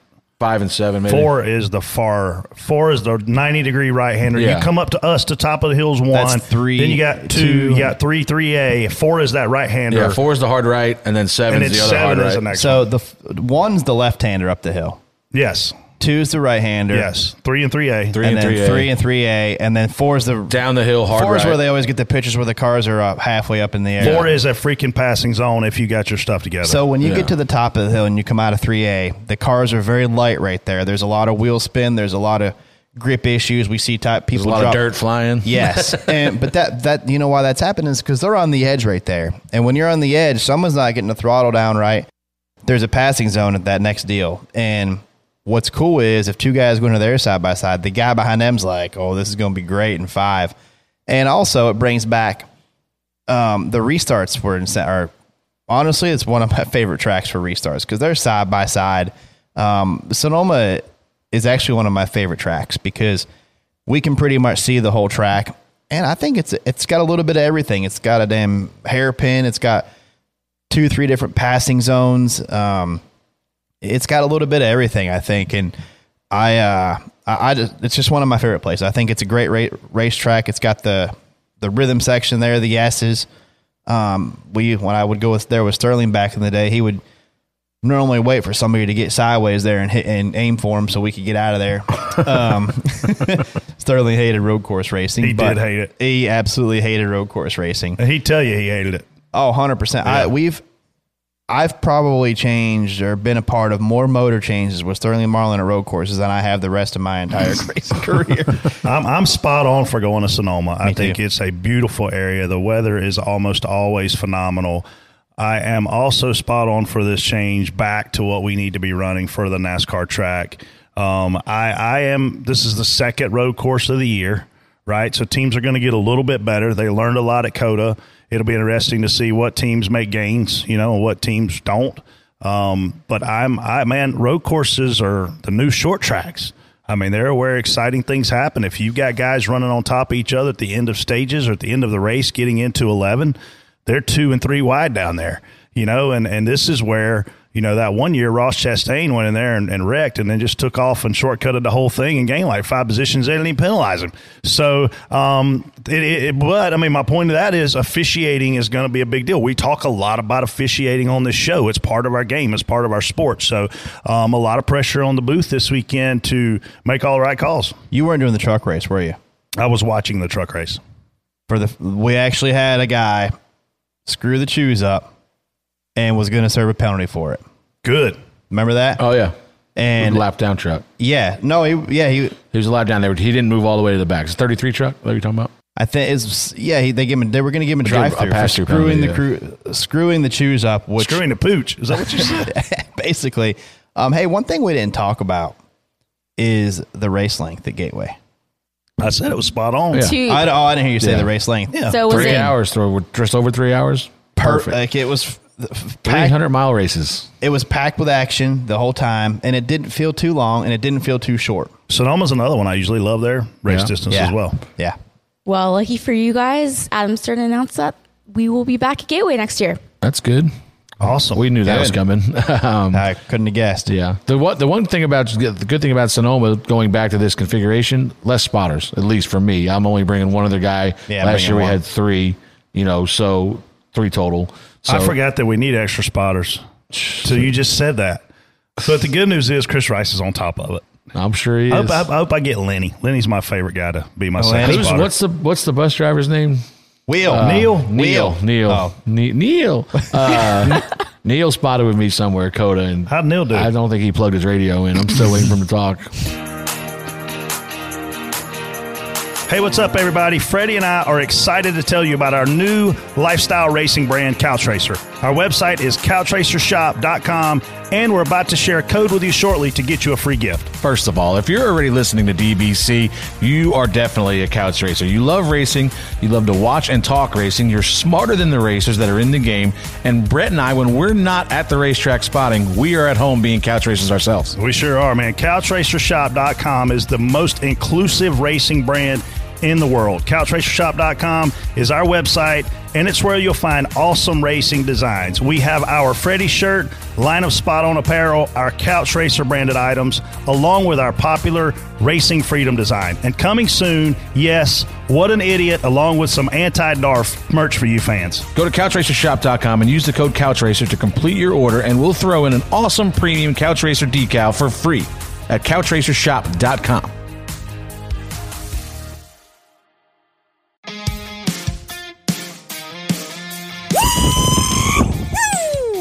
Engine, engine number nine. I tell you, if they don't hurry up and fix this track, I'm gonna run out of beer and cigarettes. Okay, so TJ, look at the data all the time. Well, let me tell you this data. Hey, Freddie, just letting you know we got the beige GMC out in the parking lot in case you want to have Bubba come out and hit us like you said everything out on the track. So Hey now, Jason, got a message for you. Get out of Diller's ass.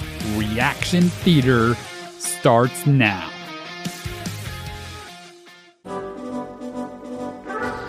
Jesse Iwuji? More like Jesse, you what an idiot! What the hell are you doing? Look, I don't like Ty Gibbs as much as the next guy right now, but what the hell are you doing, man? Oh my god, that is top notch stupidity. And uh, if he ain't Brett Griffin's what an idiot, I'm going to be severely disappointed. That's a long list. I know you guys are a bunch of Denny Hamlin simps, but uh, he needs to be black flagged. That's that's just absolutely ridiculous. Ross bumped him. He bumped him. This is NASCAR. We allow bumping. What he's doing is ten times worse. He should be parked, or Ross just needs to put him in the fing fence and end him for good. I got not like Denny. I don't think he likes him. He bumped him, just bumped him a little bit. I mean, what did Denny do? He never even touched him. just he was going slow, trying to get out of the way. I love our fans. Some days you're the bat, some days you're the ball. It's never fun when you're the ball. Matt Kenseth would be so proud. And so would Tony Stewart teaching these new guys a lesson. You can't just race like a your, the whole time and expect everyone to be okay with it. He raced like a Richard? Richard. Ah. I don't think he got him back. The guy got a top. Where Ross finished? Sixth? Eighth, Eighth. maybe. Oh, yeah. Terrible day for Ross Chastain. Yeah. I Wrecks four people and finishes eighth. Ain't a bad day for Ross. I wish he would have got parked for minimum speed. That'd have been funny. I'm sick and tired of these damn tire problems. If it's the teams, we need to go ahead and find penalties for this because I'm tired of this ruin my race every 25 laps. You want to take four weeks off for a, a tire falling off? Let's figure something out for this.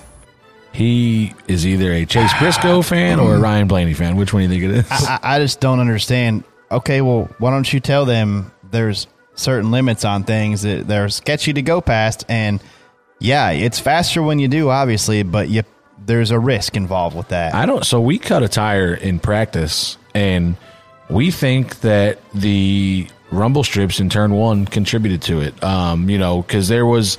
It looks like it's hard to describe. It looks like yeah, teeth on a gear almost. You know, Yeah. it's it's they're So something was doing it, though. Yeah, but like, and it's not. And it was lap five we cut a tire, so it wasn't like it was a, a camber issue or an air pressure issue because.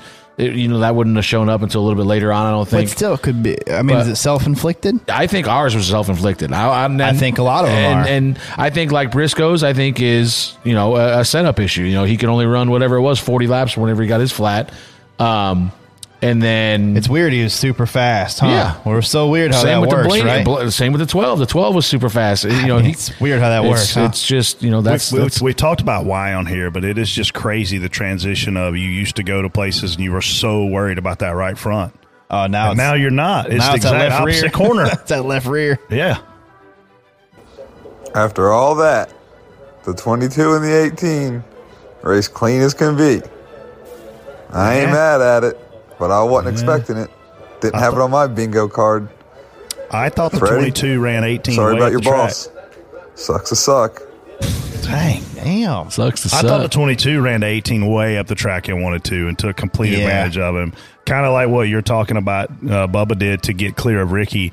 Um, he was here on Joey right at his door, and, and Joey just kept coming, coming, coming, coming, coming. Eventually, Kyle had to lift, and, and Joey cleared him. So, um, but It's I mean, weird. That probably would have worked at Darlington too. yeah, I don't know. That's funny how that works.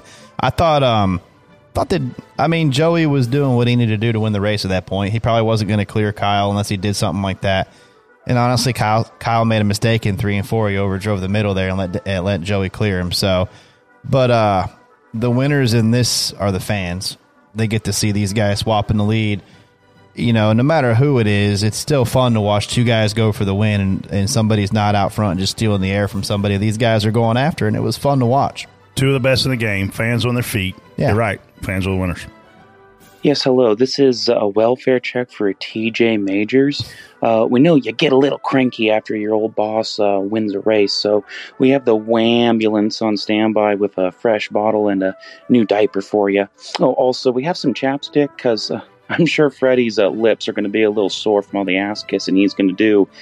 Jesus, Denny made an ass of himself this weekend. Good lord. The guy got wrecked and he can't get any I mean, I, I don't. I'm starting to feel I'm bad still- for Danny. I think he made an ass out of Ross. I don't know that Danny. I mean, obviously, I have to be swayed in my opinion, but whatever he's done, I mean, he he is. he's I the mean- most entertaining person in the Cup Series But it right seems now. like it easily. doesn't. He's like it's funny because he can, and I've been kind of in this position before with somebody. You get wrecked, and you're still the bad guy. We got destroyed at Bristol, and you would have thought we shouldn't even have been on the racetrack. you were in the way. uh, yeah, don't don't. There is no. Um, you don't need to send an ambulance here. It's it's my.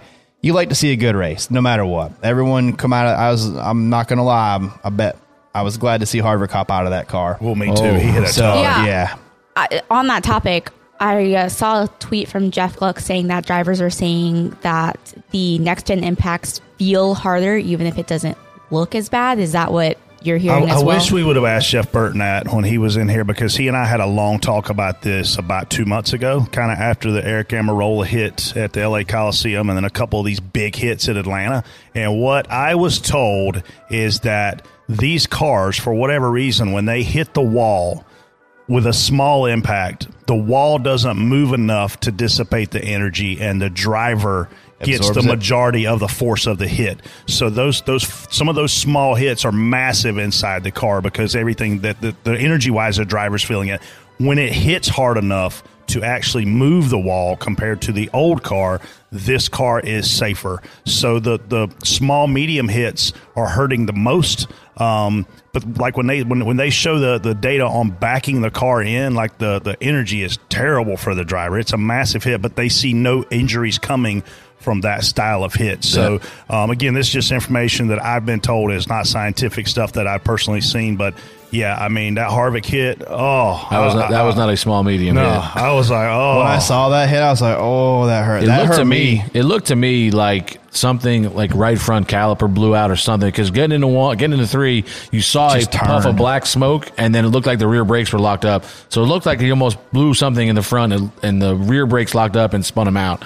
But man, he was just along for the ride. He hit a ton. I was glad to see him hop out of there. I mean, I saw him walk in the air. I saw him walk by me at the airport, and he was fine. So um, I'm sure he's sore today, but I was glad to see him get out of there. And, uh, so Moving yeah, on to the next one. What the f- is going on? Michael McDowell's in the lead. Cody Ware is running in the top 15. Denny's driving like George Jones. What the f- is going on? dude, he's good. Oh, he's the best. How do we So meet this guy? He was at somewhere. God, I that's forget where funny. he was, and I didn't get a chance to see him. literally had like Martinsville, two- maybe. Had two or three sentences in it. It was good.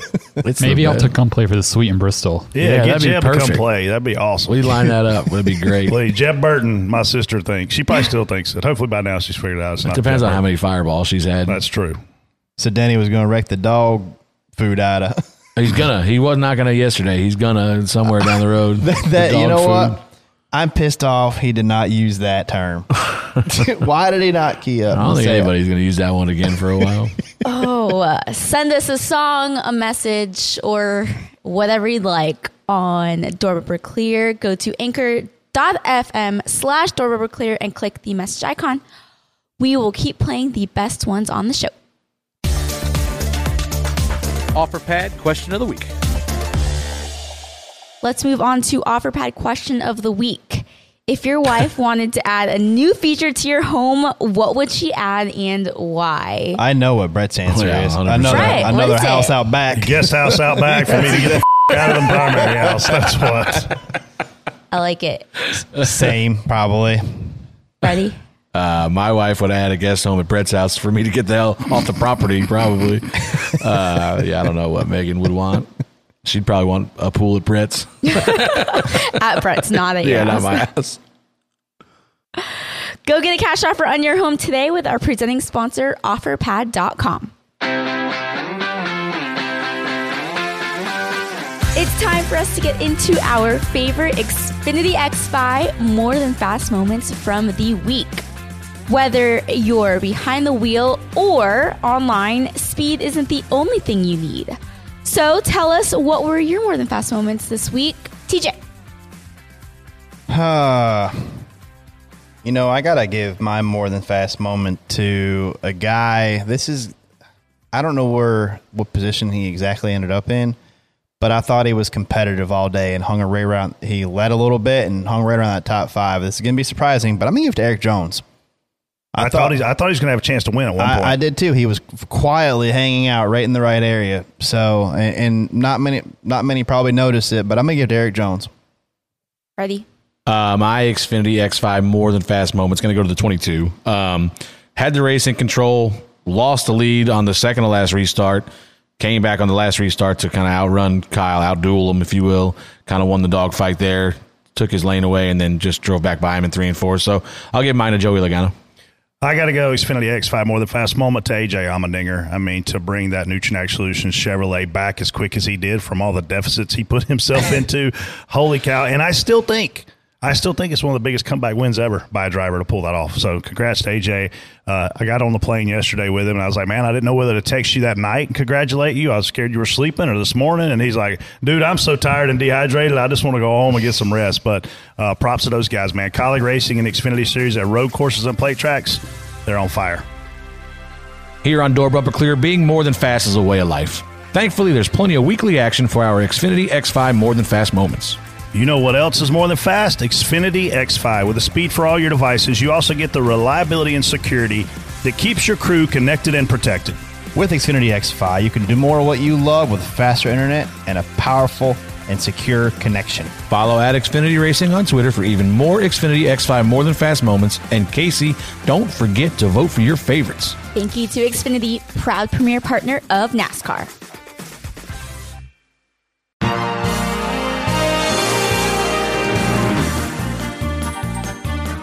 What an idiot. Let's move on to what an idiot. Brett, who's the Wow. go to? I don't even know what to do right here. Do you need to like rank them? Well, I hate to give out the honorable mentions. And obviously, whoever said okay to the spotter stand wins. What an idiot for the whole show, not just for this segment. But for this segment, two weeks in a row, I got to give it to my friend Freddie Kraft. Derek Kraus, had he picked the bottom, would have won the truck race. He opted to not take the front row, to not be on the bottom. And it was heartbreaking for me. I was sitting in the bar throwing beers at the TV because Derek Kraus gave up the front row. Derek Kraus would not have won the truck race if he chose the bottom. Derek Kraus would have been probably the same spot or wrecked if he chose the bottom. Of course, you're going to say that. Well, hey, listen, that's the I, The whole I- top I row tweeted checked up and stopped. Yeah, because Derek had him jacked up. Why not just go? Hammer down. I, I don't know why he couldn't go, but I know that we tried it twice and we couldn't go. Uh, this is the thing. The more that these guys and these games get played all the time, they watch each other going into the restart zone and they start slowing down. When you slow down and go late, every when you hit that restart zone, every foot that you go into that restart zone is You giving, lose an advantage. You're, Giving up advantage. losing more of an advantage. The more and you're packing everybody up right with you. You're actually giving him a chance to get the guy behind him to push him just right, even better. Stop screwing around. Just go. The So- the the thought process was I could take you right through it. We had two opportunities to restart on the bottom earlier in that race. Not not long before that either. You know, maybe 10, 15, 20 laps before that, whatever it was. And we got two terrible restarts on the bottom for whatever reason to the point Overthinking it? where no, no, we just couldn't take off with them. The leader would be gone and we could we're spinning the tires, whatever it was, the leader's gone. So the thought process of race him into turn one hard was not an option for us because every time we did it, the leader was three car lengths in front of us. So now what we're going to do is put ourselves in a defensive position into turn one where you're blocking the bottom or you're going to end up middle of three or hooked in the inside wall versus every other restart that we've had in fourth place we were playing offense off of turn two. And your thought process is, I want to be moving forward through one and two, not trying to block the bottom, risk getting myself wrecked. At that point, our truck was, we had just seen the 98 was the better truck. He had just run us down and went by us. So our options were, in my opinion, to to follow him and be playing offense through one and two rather than trying to defend our spot on the bottom. And obviously, with the 98 spinning his tires, I still think the 51 went early. Um, but you know, it is what it is. And and listen, hindsight. 98 started on the top. 98 took the top. He was leader. Yeah. And you took the top behind him? took or? the top behind him. Yeah. I'd Um, probably taken the front row and just tried to use him up. But We, I, that's my point. We couldn't because he was gone. You know what I mean? it. Like, well, yeah. If I'd known that that was an option, I knew if I knew you could Well, jump the mean, start. they do. Yeah. Well, I mean, just like I'm telling you, if I if I had not restarted on the bottom all day yet, I would have taken the bottom. But I just saw two restarts on the bottom, and they were not going to work out in our favor. I can I assure you. This little violin's still playing over here. What violin? That little, you're crying here, man. I'm not crying. I'm just kidding. That's like four minutes of explanation right there. Well, I'm just taking you through it. You mad, bro? Um, no, I am mad. I am mad because we were damn leading the race with five to go and didn't win. I was throwing Uh, beers in too, and I got started running you down. My, too. uh, did you give what any? I mean, my Woody is Jesse Iwuji. That's, that's I mean, there's not much more you can say about it. But we do have to tell one story. Have you picked your what an idiot yet? No. Oh, you go next. Uh, so Chip Wile, he parked right behind me at the airport, gets out, totally leaves his parking pass in the mirror, and Mm. I, I save him. So I almost did it yesterday too. I was walking by my car. I'm like, oh, shit, I got my parking pass. yeah, I'm like Chip, you might want to grab that. So Wow. I'm like, What's he he- going to do for you down the road? Uh, I mean, I'm hoping for like some sort of uh, juice bar with a roof. Um, on one of the with a, with a covered water stand. He Yeah. owes you. I mean, well, he's probably got a stack of them on he probably desk. got a stack of them. I told him that. So, um, but yeah, I, you know, it was kind of funny. But I sent Chip a shot of Fireball during the truck race. Uh, actually, it was during the Ex- Xfinity Xfinity. Series. I hope it race. was Xfinity Series 'cause I was Um, there, so. Yeah, it was during the Xfinity Series race. They all run together for me. I was at a bar for 42 hours. Uh, but Brett no, had was a good breakfast, lunch, and dinner at the same bar. Never left. had bloodies, and then that night I had a steak dinner. hey, I, hey, one thing about that, Three shift changes. my teammate Mike Herman here, he he's a he has to have coffee. He needs his Oh, coffee. yes. He has to have his coffee, and then we get to St. Louis, and it's like on the verge of late late breakfast, early lunch, or you know, right on the edge. So there's a few of us there. We're like, all right, we'll go to this Italian place. I mean, he needs breakfast still. He gets a breakfast pizza. So- it's just right funny. after his coffee. I so, mean- so we were in the middle of practice, and the 15 car caught on fire. Oh, oh, God. Not, not, And not I'm just a telling you- fire. it caught like It's fire. engulfed in flames. And this guy drives into the garage, which I was honestly surprised he drove it that far, given the amount of smoke and fire that I saw coming out from under the hood, out from under the front tires, out of the exhaust pipe. So there is a guy, and I wish there was video evidence of this because I can only try to recreate this in your mind. There's some video evidence. There was a guy that was kicking the tailpipe, Saw trying to put the fire out. Okay. First of all, that's not going to work because we are talking about a freaking three alarm fire here, guy. but not only did that guy do that, he left the side of the car and started walking around to the front. Did you see what he did? It was slow motion. He pulled the freaking hood pins out and went to raise the hood. And when he raised the hood, he jumped back like his hands were on fire. They there ain't were. en- there ain't enough mayonnaise for him to stick his hands in to stop that burn, buddy. Like, what Oh, the f- are you doing? The car, the fact that you're working on a car scares me. And I know we have a lot of listeners at Rick Ware Racing, and they're going to give whoever this guy is You know who he was? He was the guy that took the radiator cap off at Oh. some point. I mean, I when he it was like so we see him kicking the tailpipe. I saw him I'm kicking like, the tailpipe. and I'm like, what is he doing? And then he like he started heading to the front. I'm like, you know that what's that TikTok? Oh no, Yeah. oh, Oh, no, no, no, no, Like, Yeah. like you're no, he's not going to do that. No, and all of a sudden, as soon as he lifts the hood, you realize he's in Dude, bad Ryan, shape. yeah. Like what? So he actually raised it up. Yes, That's like a ball He, of he got it fire. to about here before he had to drop it because his hands are on fire. Oh my gosh! Like I saw him kicking the tailpipe. that guy's working on his car. He's like kicking. Do kicking. you want at that it. guy working on your car? Tell the I truth. definitely don't want him putting the fire out. I don't want to turn in wrenches either. So there is a video of it somewhere. Maybe somebody can line that up to that There's- song or the. There's the- not a video of him from the hood, but there's a video just before that. about to do some sketchy. uh, hope I get away with it. Hey, what's up, DBC fans? If you haven't heard about Anchor, it's the easiest way to make a podcast. Let us explain.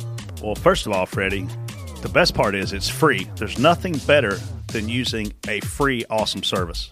To make the process simple and easy, there's creation tools that allow you to record and edit your podcast right from your phone or computer. Anchor helps people find your show by distributing the podcast for you so it can be heard on Spotify, Apple Podcasts, and many more platforms. Also, you can make money from your podcast with no minimum listenership. I like, I like money. It's everything you need to make a podcast in one place. We love using Anchor. It's a great platform that lets us hear from the fans in Reaction Theater with Anchor's Leave a Message feature. So when you create your account with Anchor, you can also utilize their feature and make your own podcast. TJ will uh, be your first guest. So download the free Anchor app or go to anchor.fm to get started. That's A N C H O R dot FM to get started. Time for DBC picks. Congratulations, Brett. You won at Gateway with Kyle Busch. You are currently leading the standings with four wins. Jason is second with four. Uh, sorry, five wins. Jason second with four. Freddie has three. TJ and I both have two. I think we found um, the weak spot for the Chevys. I mean, Oh, that, yeah? they just weren't that competitive really all day, they're, right? They're terrible. Yeah. Um, their their cars in dirty air are worse than anybody's cars in dirty air right now. So We've seen it, and it's interesting. Um, we talked about this after Kansas, I think it was, that they took the took all the manufacturers to the wind tunnel, and Ford's been quite a bit better since then for some reason. Uh, Blaney Yeah. won the All Star race. Um, you know they were they were they were all fast here. I this wonder. week. I mean, I haven't. Normally, they announce things when they change Yeah, things or whatever. but But I'm just it's been listen. They I mean, were not good, and then they did that wind tunnel test, and now they've been better. Two Chevrolets that are fast week in and week out. It's Ross Chastain and Tyler Reddick. Yeah. And the other ones will hit Larson's or miss been- something. You know, Larson's pretty hit or miss something. Yeah, but I mean, not like Kyle Not- Larson. not like last year when the cars were. Chevrolets in dirty air are awful right now.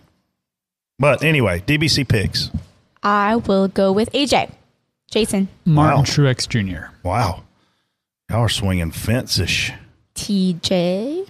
Boy, KJ, uh, I mean Uh, KJ, Casey. KJ. Are you sure AJ's in this race? Shut oh up. boy. I did my research. Okay. I Are you think she's sure? guessing. I'm running on three hours of sleep. She's guessing. Don't piss me off. Oh, TJ. okay then. Um,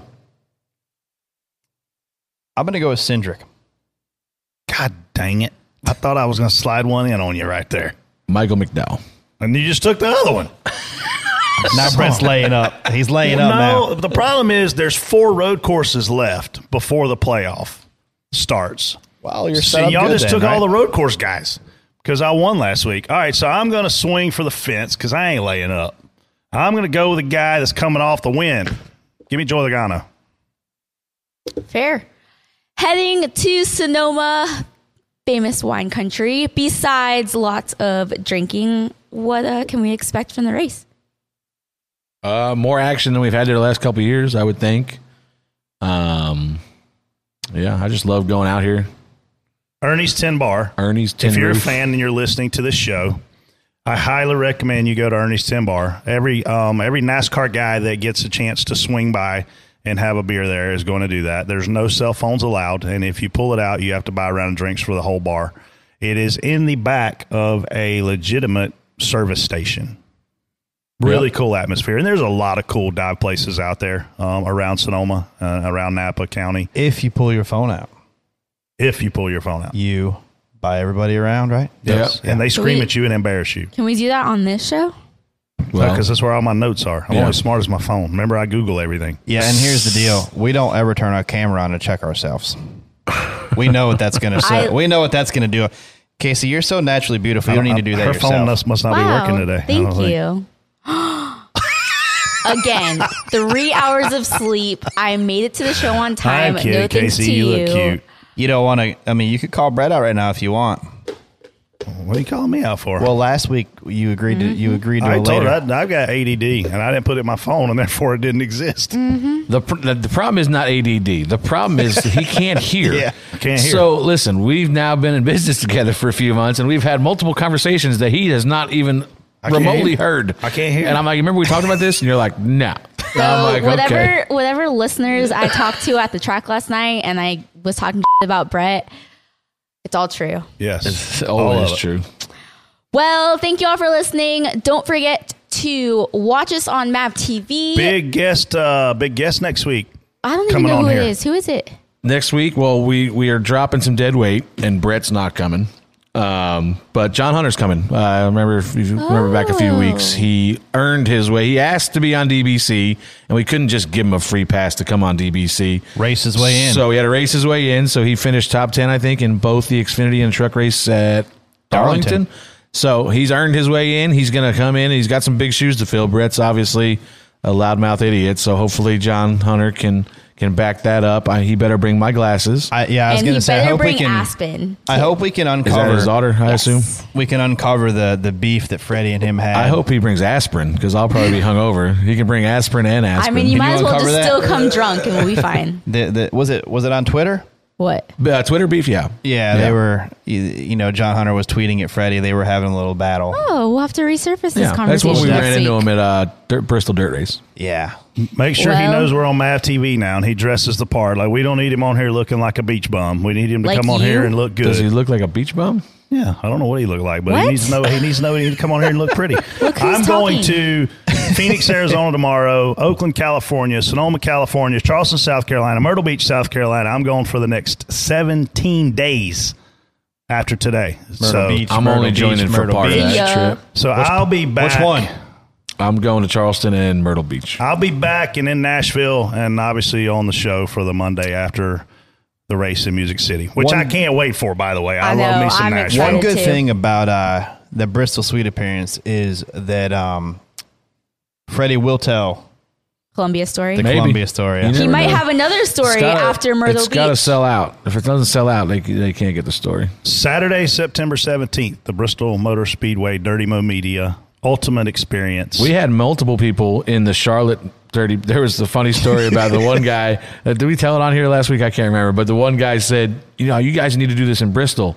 And Oh, yeah. and Oh. Davis is like, "Yeah, we're doing it in Bristol." And his wife was like, "Oh boy, does this Oh, mean we're boy. coming again? Like, it's gonna be a blast." Do you I can't think wait we can talk Mike people. into doing? We were only scheduled to do three, and look, it was like pulling teeth to get Mike to do this, and then he all of a sudden was like, "Man, this is a great idea I had," and I'm like, "Yeah, it was a great I- idea." that I excuse me. I brought this up So- like three years ago. So, okay, you don't want to get in this conversation because Mike's going to tell you when I brought it up. You weren't even here yet. You weren't even thought about it. You were you were still inside the egg at that point. Seriously? so Shut up. we do have time to do Las Vegas in October. again? Las Vegas. We can do Las Vegas twice, and I think people would go to another Las Vegas because Jason. Why wouldn't you? Did you have fun in Las Vegas? I'll go again. Jason. I want to. I want to go and not have to spot. Just just party in the suite all weekend. Yeah, exactly. We need to do this uh, like in the off season. I want to. Yeah, like, let's have an off-season We need party. a chili, like We a chili do a bowl, li- a a chili- chili bowl chill- dirty I mo like it. experience, I like it. and then I could be Then then they can get all kind of stories. But there's no suites or anything there. We need somewhere. They where, got uh, they got They have suites. Does there even need to be a race? I mean, can we not just pick a The, weekend? C- the CBI trailer could I'm be our telling you, suite. Right now, Megan went to the Chili Bowl this year and was there for four days and had no idea there was a racetrack there until Saturday night when she finally True made that. it to the grandstands. Look at that. All right. Well, don't forget buy your tickets for the Dirty Mo Media Experience at Bristol. Listen to or watch the show on Thursday, Mav TV, 7 p.m. Eastern, and send us some comments, likes, tweets. You know the drill. Have a good week. We out. Holla. Thanks. This is a production of Dirty Mo Media. Check out Dirty Mo Media. YouTube, Twitter, Facebook, and Instagram. Dirty Mo. Dirty Mo.